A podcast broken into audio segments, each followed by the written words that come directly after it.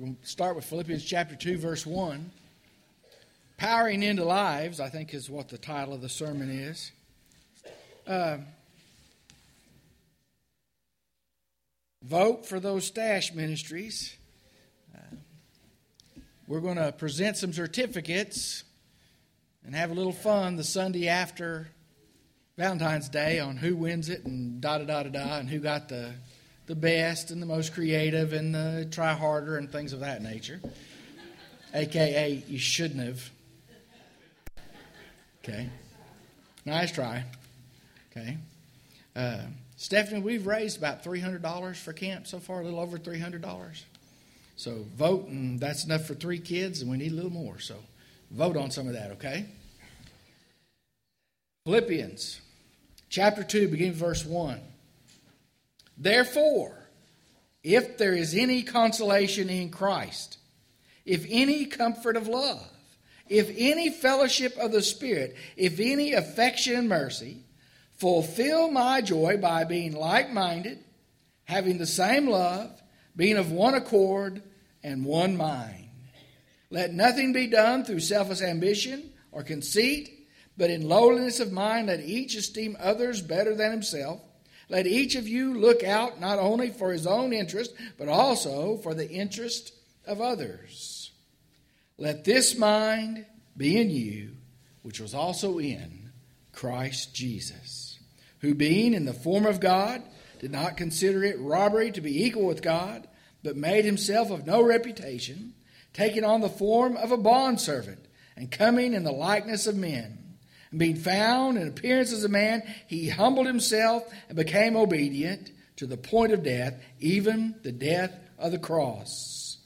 Therefore, God has also highly exalted him and given him the name which is above every name, that at the name of Jesus every knee should bow of those in heaven and of those on earth and those under the earth, and that every tongue should confess that Jesus Christ is Lord to the glory of God the Father.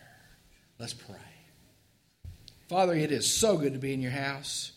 We don't ever want to take that for granted. There are so many that I know that in the nursing homes and hospitals that would love to be here this morning and cannot.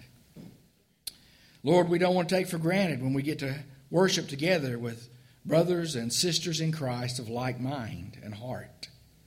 And our prayer is that Jesus will be lifted up and glorified because we do need more of Jesus than ever before. We are sailing through troubled waters in our personal lives, in our church life, in our country's life, and we need Jesus. So, Lord, reveal yourself to us. Make your word by the power of your Holy Spirit come alive. Let it touch our lives. Let it be powerful and effective for growing us as Christians and for doing what you accomplish it to do. And you will receive the glory from our lips and our hearts and our minds as we praise you when we leave this place, saying it was good to be in the house of the Lord today. These things I ask in Jesus' name. Amen. Amen. I want to look at powering in lives and a little bit of what, what that means. In, in Luke chapter 10, verses 25 through 37, Jesus gives a parable. It's a parable about an unnamed man who becomes the hero and he's the hero because he helped somebody in need when two others who had a chance passed by on the other side. You know that parable as the Good Samaritan. He took the time to power into somebody's lives, to, to make a difference in the guy who was hurt to the point of death, uh, hurt without hope. And he made a difference. But you see, all of us have the same problems those two guys who passed by did. We're busy.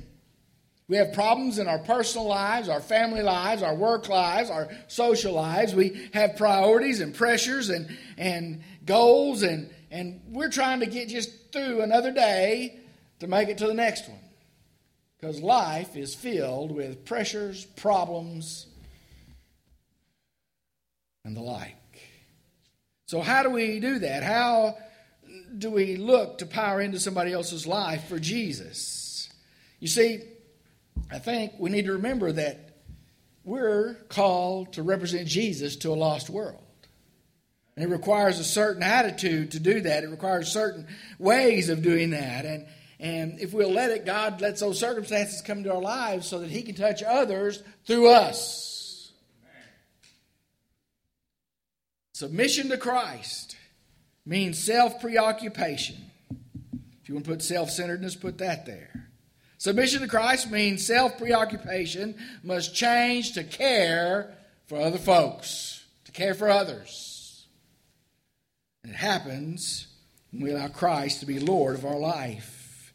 If we're going to do that, if we're going to power into lives around us and touch the community and see lives put together and see things changed, then there's three things we got to do. The first one is this is in verses 1 and 2. We need to magnify God's resources. Magnify God's resources. Notice what they are. Therefore, if there is any consolation in Christ, if any comfort of love, if any fellowship of the Spirit, if any affection and mercy, fulfill my joy by being like minded, having the same love, being of one accord and of one mind. You see, God gives us resources to help us, first of all, individually. He lists them here. Now, we're going to start off. He says, therefore, if there is any consolation. If. You see, that doesn't really portray in our English mindset what the Greek really says. If to us means eh, maybe. If to us means it's not set. If means it might not happen. But you see, the little preposition there in the Greek uh, could be translated better if there's any consolation, and so there is. Or since there is, is how we'd say it. So he starts off and he says, since there's any consolation. And some of you say, well, what is consolation? The Greek word consolation means encouragement. Anybody here ever need an encouraging word? A pat on the back? Okay, something to get through some of the problems. He says, since there is encouragement, he's conveying that there is, that God gave us that resource of encouragement. He gives us encouragement.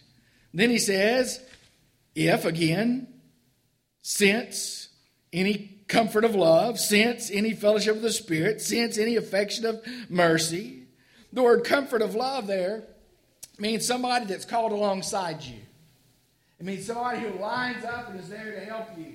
It means that somebody like in our day, they put their arm around you and they whisper something encouraging in your ear. He says that's what God does for us when we follow Him and we're trying to power into other lives so they'll have the same resources we have.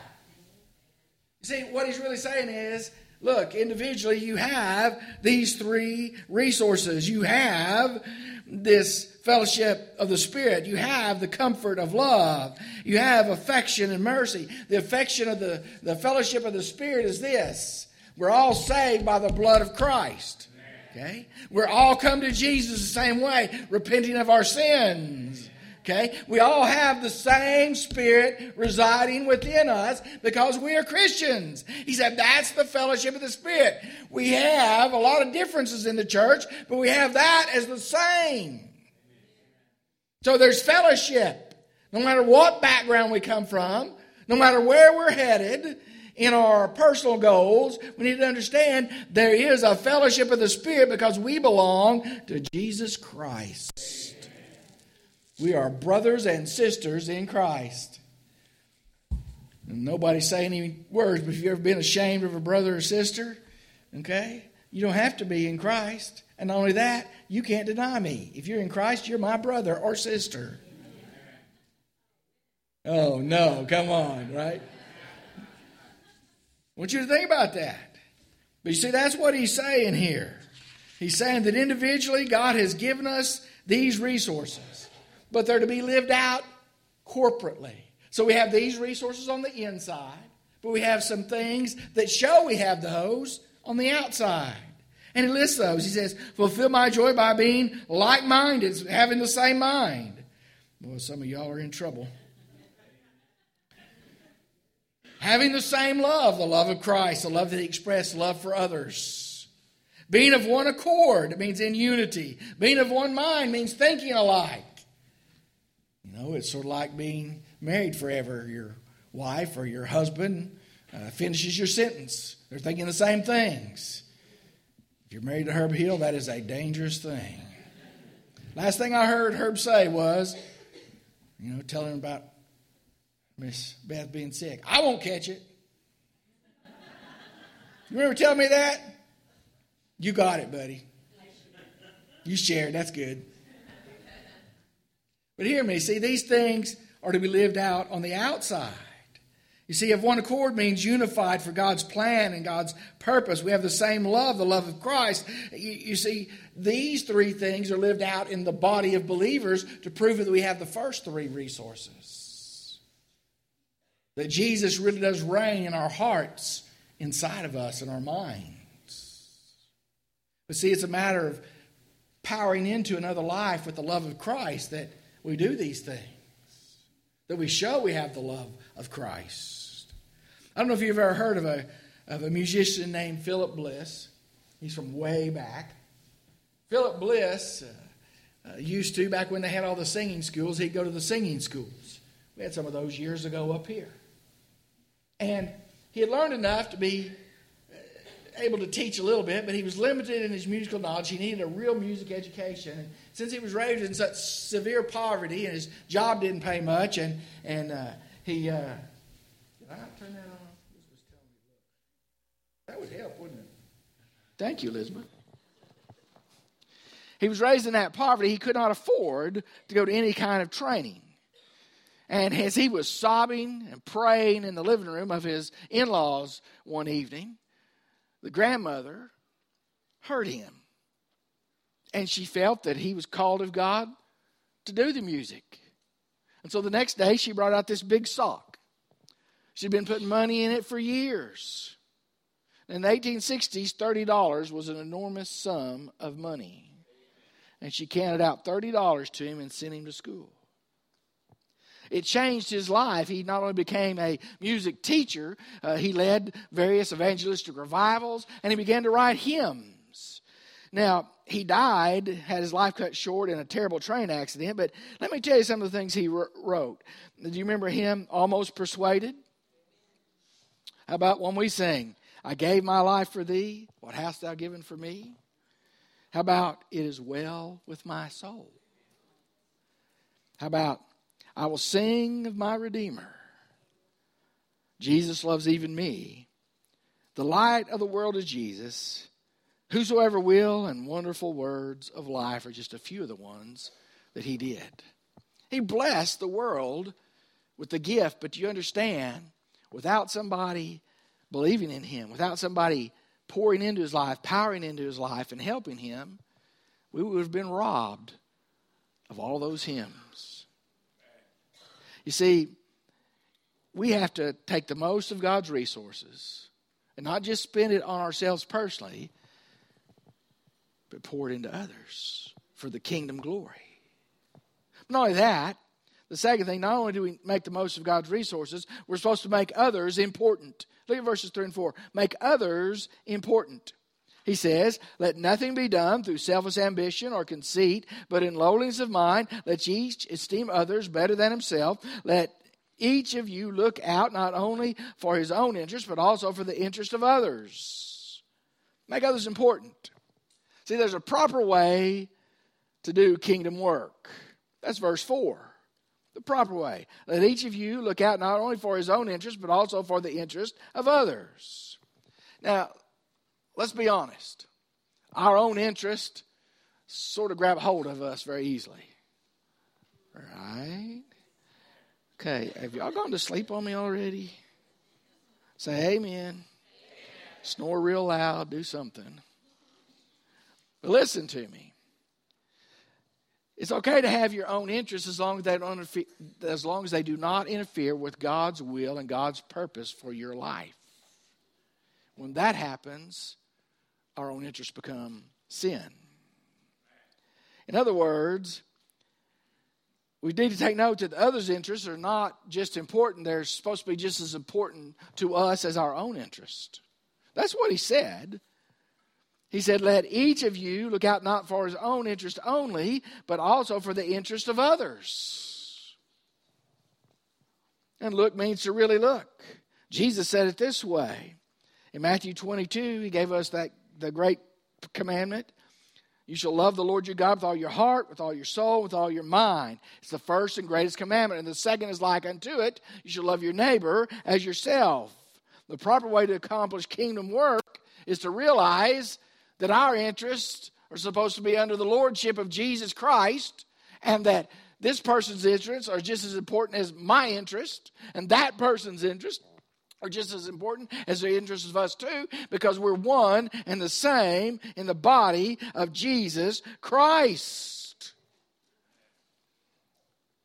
See, we're not just supposed to believe that, we're supposed to practice that.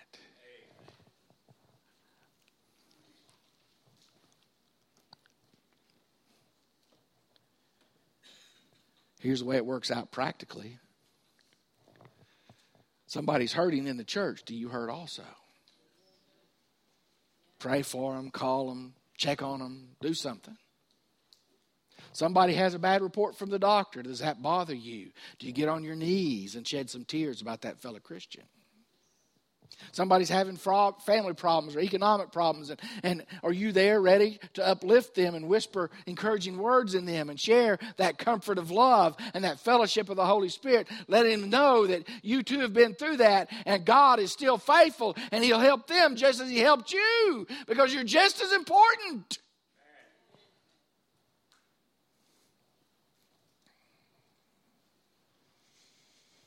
The second thing, not only is there a proper way to do it, humility is the key. Humility is the key. Verse 3 Let nothing be done through selfish ambition or conceit, but in lowliness of mind, let each esteem others better than himself. You know, there's a test here. Are we guilty of selfish ambition and conceit or lowliness of mind? It shows up. Do we always want to be seen or heard? Do we want our words to count as something above others? Do we want to be the center of attention? Do we desire praise and compliments? And if we don't get it, does it hurt our feelings? See, if I have little room or no room for others' interest in my heart,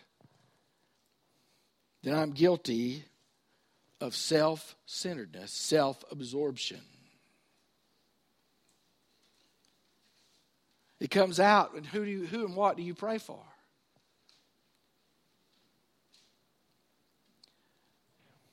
See, if one of our kids are sick, man, we pray hard. What about when it's somebody else's kid in the church that's sick? You should pray just as hard. Thank you, Brother James. Here's what I'm really trying to say, and I think this is what the scripture says. All of us are important to God. Did you hear that? Puff your chest out and say, I'm important to God.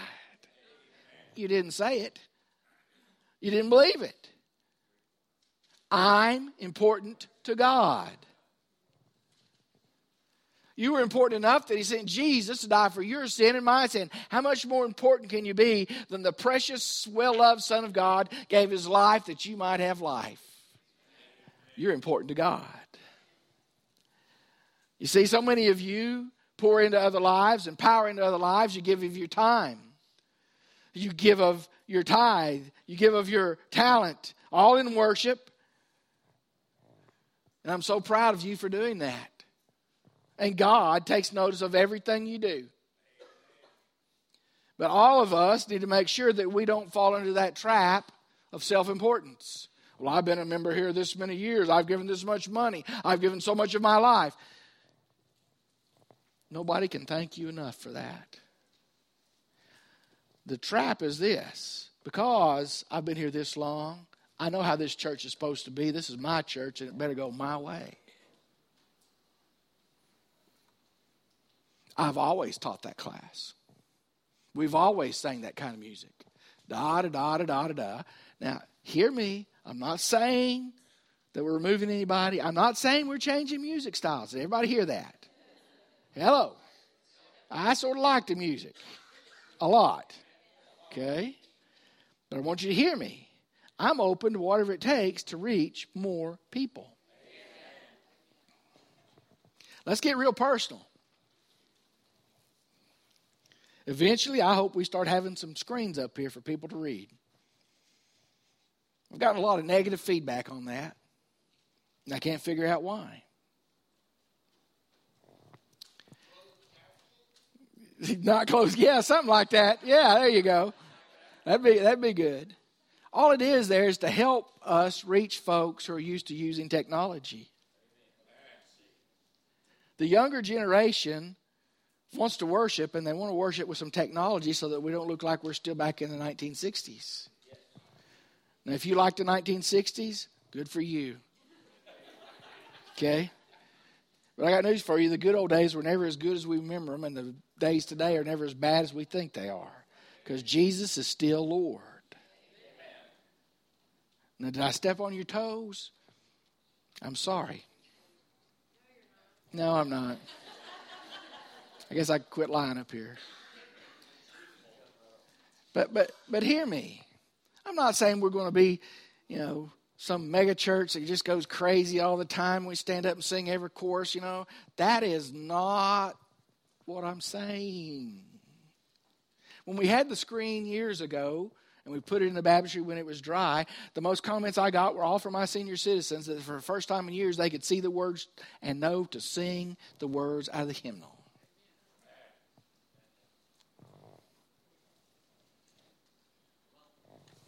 I could, but I'm not. I've beat that horse to death. See, Peter said it this way God resists the proud, but gives grace to the humble. You see, I am so proud for all that you do in the church. I really am. We could not do church without the people who give so much of their lives. God bless you for that. You have a crown waiting for you in heaven.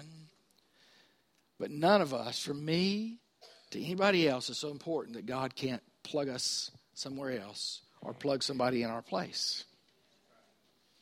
None of us. See, I'm going to say this. You should not be here just because I'm the pastor. You should be here because this is where God has for you. Because there's coming a day, I don't know when, when God either retires me or says, get out.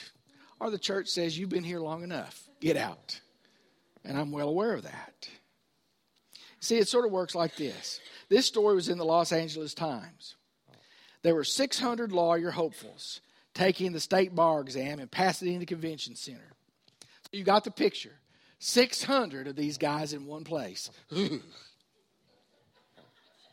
what I think of lawyers. I'll probably be preaching to somebody that is one.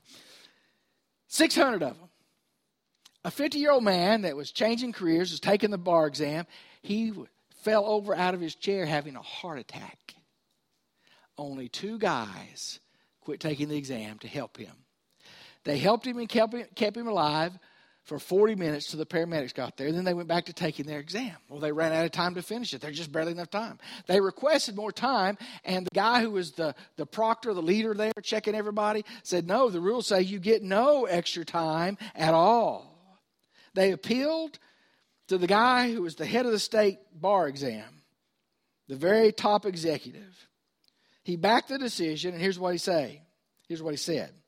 If these two want to be lawyers, they should learn a lesson about priorities.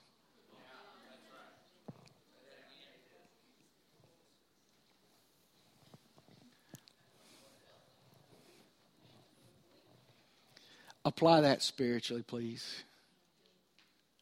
If we get wrapped up in our own self, how we want things done because we've always been here. We've always done the hardest work. We've always done all these things. And God's trying to tell us look, there's somebody having a heart attack right there. What's our priority? The heart attack. We did have one in the back one time, by the way. Poor brother Galen got drugged back there and a few others. But see, there's so many people that are lost in our neighborhoods. So many people without Jesus that if they had a heart attack, died, they're going to bust hell wide open. Those are our priorities.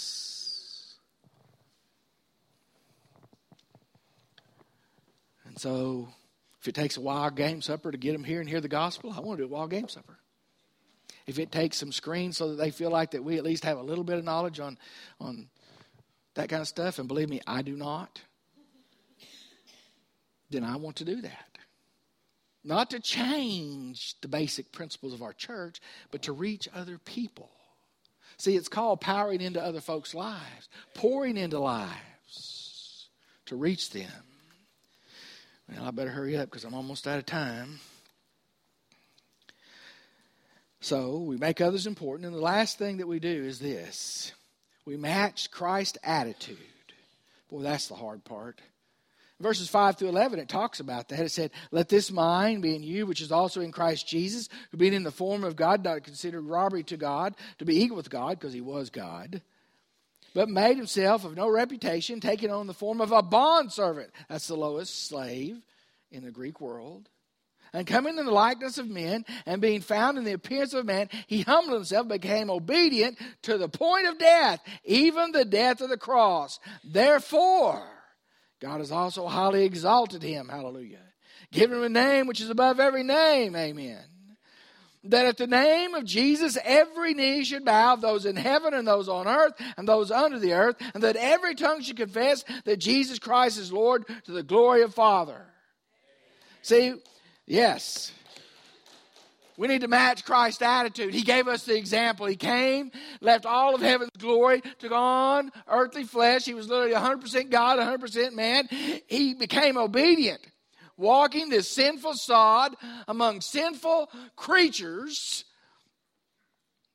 and died on the cross in my place and your place that we might have eternal life if we repent of our sins and place our faith in Him.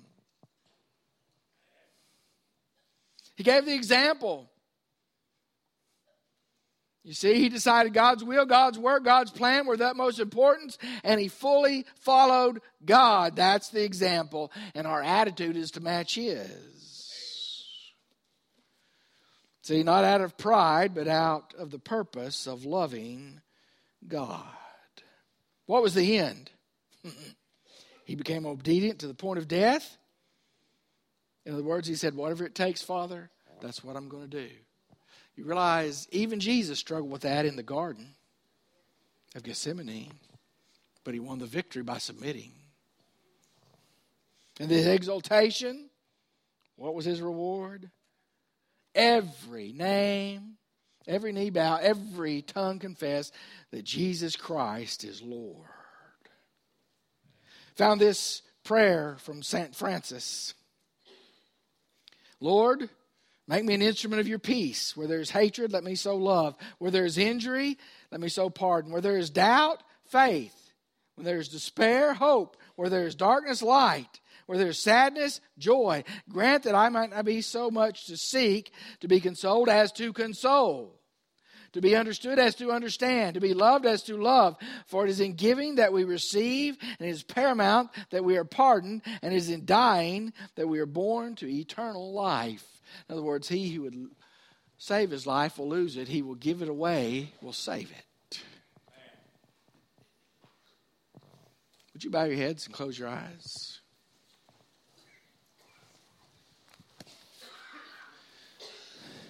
Are you willing to submit to power into other people's lives, just to pour love, the love of Christ in their lives, to see them change, to see them made well, to see them in eternity? Maybe you need to come and that's just a purpose that God has laid on your heart. And you want to surrender to that this morning. Maybe you don't have that purpose. You don't have a purpose because you never surrendered to Jesus Christ publicly as your personal Lord and Savior. And you need to do that today. Maybe rededication because at one time that was what was important to you was affecting others' lives for Jesus. And now you've been so wrapped up in your own problems you can't let them go to serve. And you need to turn them over to Christ. Whatever your decision needs to be, join the church, be saved, recommit, rededicate, surrender. Today's the day to do it. I'm going to pray. We're going to stand. Miss Beth's going to lead us in a hymn of invitation. Father God, this is your time. It's holy time because you are here. Let us respond to you in a way that would glorify the name of Jesus you receive all that you're due in our praise. In Christ's name, amen.